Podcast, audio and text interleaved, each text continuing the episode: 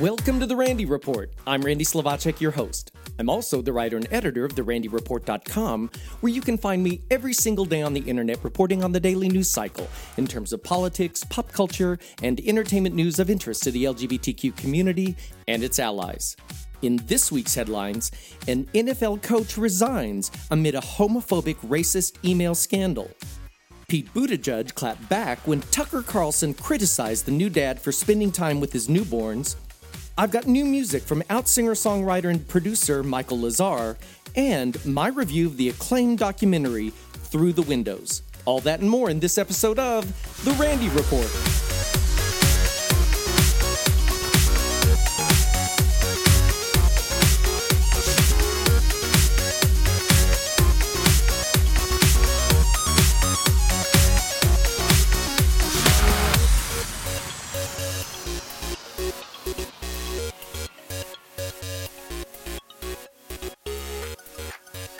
Jon Gruden resigned this week as head coach of the Las Vegas Raiders after emails spanning a seven year period revealed homophobic, racist, and misogynistic comments.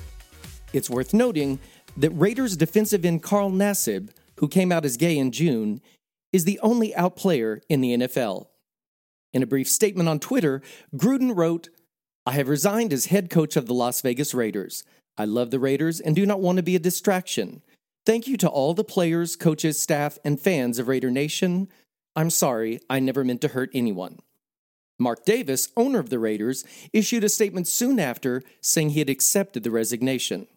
Now, I would be remiss if I didn't note the irony that in 2014, when Michael Sam was drafted by the St. Louis Rams, the idea of a gay NFL player was discussed as a possible distraction for a team.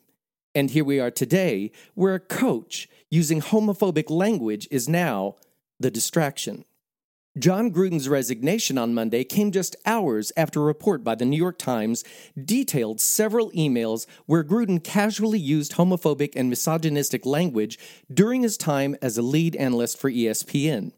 According to the Times, the emails in question were sent between Gruden and Bruce Allen, then the president of the Washington football team. His remarks included warning folks, strong language coming, calling NFL Commissioner Roger Goodell a faggot and a clueless anti football pussy. He criticized Goodell for allegedly pressuring St. Louis Rams coach Jeff Fisher in 2014 to draft queers in reference to Michael Sam. Gruden also reportedly used a homophobic slur several times in reference to Goodell as well as team owners, coaches, and members of the media. He suggested that NFL player Eric Reid should have been fired for taking a knee alongside Colin Kaepernick during the national anthem. He also denounced the emergence of women as referees in the NFL, and he exchanged emails with several men that included photos of women wearing only bikini bottoms, including a photo of NFL cheerleaders. He also mocked Caitlyn Jenner, who received an award from ESPN in 2015 after she had transitioned. Prior to all of that, the Wall Street Journal had reported an email from Gruden in 2011 that included a racist remark in reference to NFL Players Association Executive Director D. Smith. The email, sent as the NFL and its players were trying to resolve a lockout, described Smith as having lips the size of Michelin tires. In response to the Wall Street Journal's report, Gruden told ESPN, quote, I'm ashamed I insulted D. Smith. I never had a racial thought when I used it. I'm embarrassed by what's out there. I certainly never meant for it to sound that bad. End quote. ESPN denounced the remarks in a statement, saying the comments are clearly repugnant under any circumstance. Raiders general manager Mike Mayock addressed the press on Wednesday regarding the resignation and shared that defensive end Carl Nassib had requested a personal day to process the homophobic email scandal. The request was granted. Mayock added that he and Nassib had been meeting one on one and planned to meet again this week. This next story is one of those cases where Fox News' Tucker Carlson reveals exactly who he is. Thursday night this week, Carlson snidely mocked Transportation Secretary Pete Buttigieg for taking time at home to be with his husband, Chasten, and their two newborns, Penelope Rose and Joseph August. During that time, Buttigieg had been on call given that there their supply chain issues worsened by the continuing pandemic, but instead, Carlson yucked it up saying Buttigieg was trying to figure out how to breastfeed. No word on how that went, added Carlson. I guess he thought that was funny. By the way, is this the best moment to mention that Fox News offers paternal leave and employees have used it over the past year? Anyway, on Friday, Buttigieg clapped back at the homophobic remarks during an appearance on MSNBC's Deadline White House. Buttigieg told host Nicolle Wallace, quote, Well, look, in his case, I guess he just doesn't understand the concept of bottle feeding, let alone the concept of paternity leave. But what's really strange is that, you know, this is from the side of the aisle that used to claim the mantle of being pro family. And look, this attack is coming from a guy who has yet to explain his apparent approval for the assassination of Harvey Milk, he continued. You may recall that there was previously a controversy when a high school yearbook of Carlson's indicated that he listed himself as part of the Dan White Society. White is the man who assassinated Harvey Milk. Buttigieg added, So obviously, we know that there's some dark places somewhere for these attitudes to come from. But I also note that doesn't speak for the country. I don't think that even speaks for most of the people on the other side of the aisle from the party that I belong to. Over on The View, Joy Behar also took a moment to shred Carlson for his homophobic attack on Buttigieg's masculinity, saying, quote, I'd like to just say that Pete Buttigieg served six years in the Navy Reserves and was deployed in Afghanistan. Tucker Carlson was booted off Dancing with the Stars after he couldn't even do the cha cha. And there you have it. Bravo, Joy Behar. A group of men attacked a UK gay couple this past weekend as the couple left a club, leaving them with serious injuries. According to the local newspaper Echo, the assault occurred in Basildon, Essex. The couple, Dan Wilson and Rob Morris, had gone out for a night and Morris was in drag. They were leaving the nightclub Colors when the men jumped them. During the assault, the men yelled homophobic slurs at the couple while kicking, punching, and stomping on them. Yes, this still happens, folks. Wilson told the Echo, quote, It was terrifying. We didn't know if they had any weapons. Rob had been dressed in drag at the time. We knew straight away they were coming straight for us. He added that they were both covered in bruises, and the assailants reportedly cracked his ribs and then stomped on Morris's head. The two were later discharged from the hospital later on Sunday afternoon. Wilson expressed gratitude to a couple who stepped in to help, preventing it from getting worse, and he added, This kind of thing shouldn't be happening. Basildon is meant to be promoting the LGBT community. The couple said that while they called for the police, the authorities never arrived. It wasn't until Monday that investigators made first contact with the couple. This attack is only the latest violence against LGBTQ people in the UK. According to data reported by Vice World News, in the last six years, homophobic hate crimes have increased by 210%, and transphobic hate crimes have increased by 332%. And speaking of anti gay violence, sometimes justice does arrive. In Dallas, the fourth and final defendant has been sentenced in the case of a group of men who robbed and assaulted gay and bisexual men they met through the dating app Grindr. According to the Department of Justice, Daniel Jenkins, 22 years old, of Dallas, was sentenced to 23 years and 4 months in federal prison after the case had been prosecuted by the U.S. Attorney's Office for the Northern District of Texas. In June, Jenkins pleaded guilty in federal court to one hate crime count, one hate crime conspiracy count, kidnapping, carjacking, and one count of using a firearm during a crime of violence. Jenkins' co conspirators had already pleaded guilty and received prison sentences of between 11 and 22 years. According to prosecutors, over the course of about a week in 2017, the defendants used Grindr to lure gay and bi men to vacant apartments in and around Dallas. The defendants then committed crimes, including robbing the men at gunpoint, taking items from their vehicles, forcing them to withdraw cash from ATMs, and taunting them with anti gay slurs. One victim was smeared with feces and urinated on, and one was sexually assaulted with an object. There were nine victims in total. Chad Meacham, acting U.S. Attorney for the Northern District of Texas, said in a statement, quote, this defendant singled out victims based on their perceived sexual orientation, then viciously assaulted them. The Department of Justice will not tolerate these sorts of heinous, hate based attacks. Unfortunately, despite our best efforts, bigots often lurk online. We urge users of dating apps like Grindr to remain vigilant. End quote. As regular listeners of the Randy Report may recall, there have been several crimes across the country using gay dating apps in recent years. Be careful out there, folks. The Texas House of Representatives has passed a bill barring transgender students in public schools from participating on the sports teams comporting with their gender identity. House Bill 25 passed by a vote of 76 to 54 and now goes to the state Senate where it's expected to pass. It represents a major victory for supporters of the legislation, which had failed to pass the House three times earlier, once in regular session and twice in special sessions. It had passed the Senate easily each time, and that's why we expect it to do so again. Governor Greg Abbott, a far right Republican, is likely to sign it into law.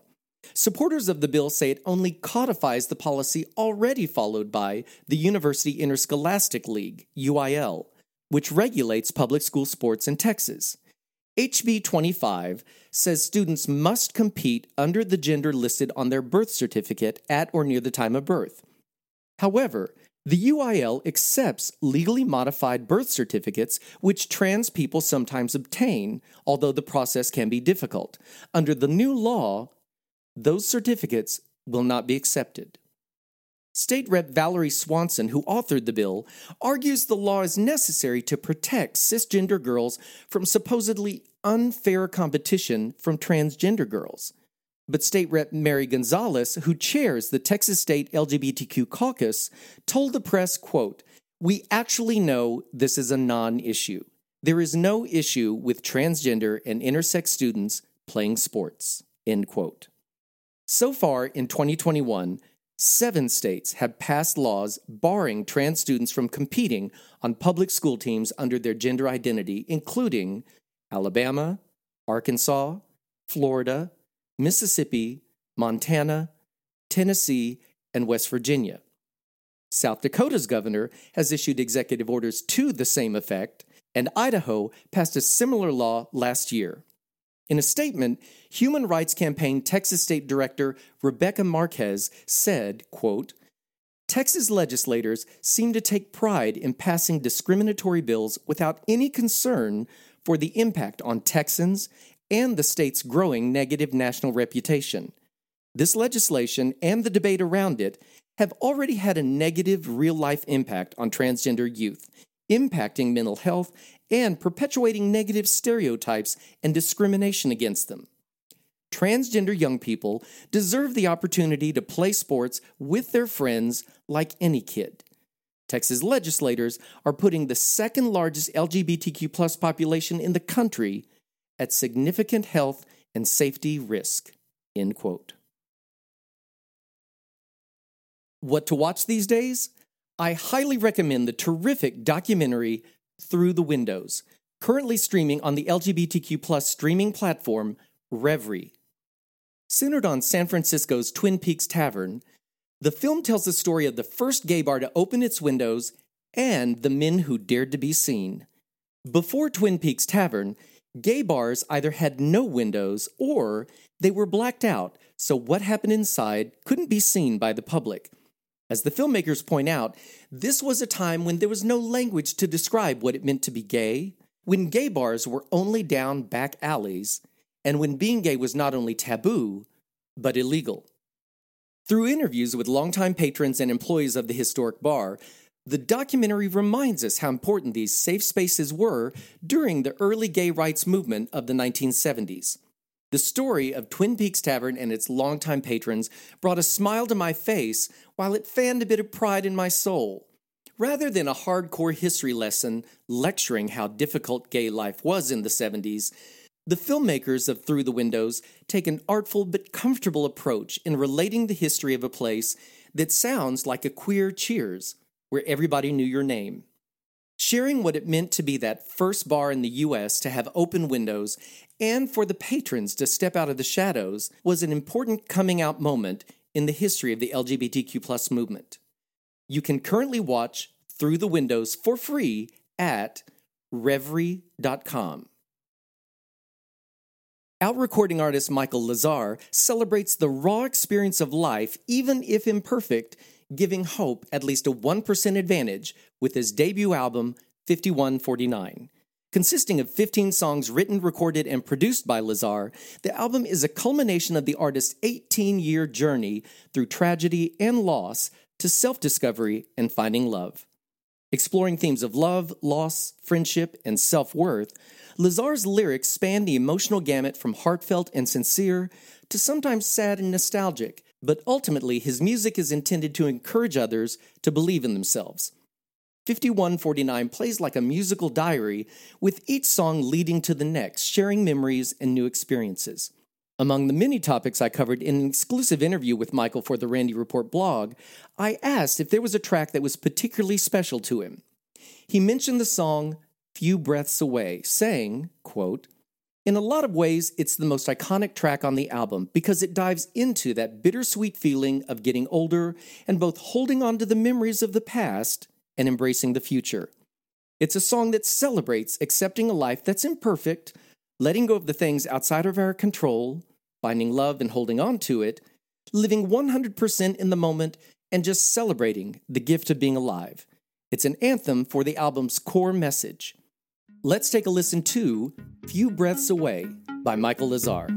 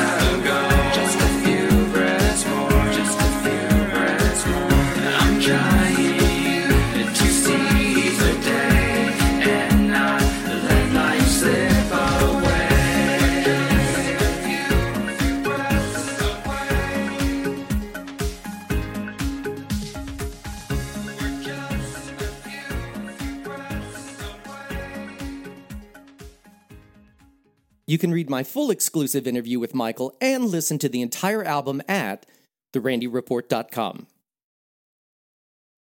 And that brings me to the end of this episode of The Randy Report. If you enjoy catching up on LGBTQ news in a quick podcast, I'd appreciate it if you would share it with your friends. I like to think of The Randy Report as the 60 minutes of gay news, only shorter. And remember, you can find me every single day on the internet at therandyreport.com, where I covered the daily news cycle regarding politics, pop culture, and entertainment news of interest to the LGBTQ community and its allies. Thanks for listening, folks. Take care of yourselves, and I'll see you next time.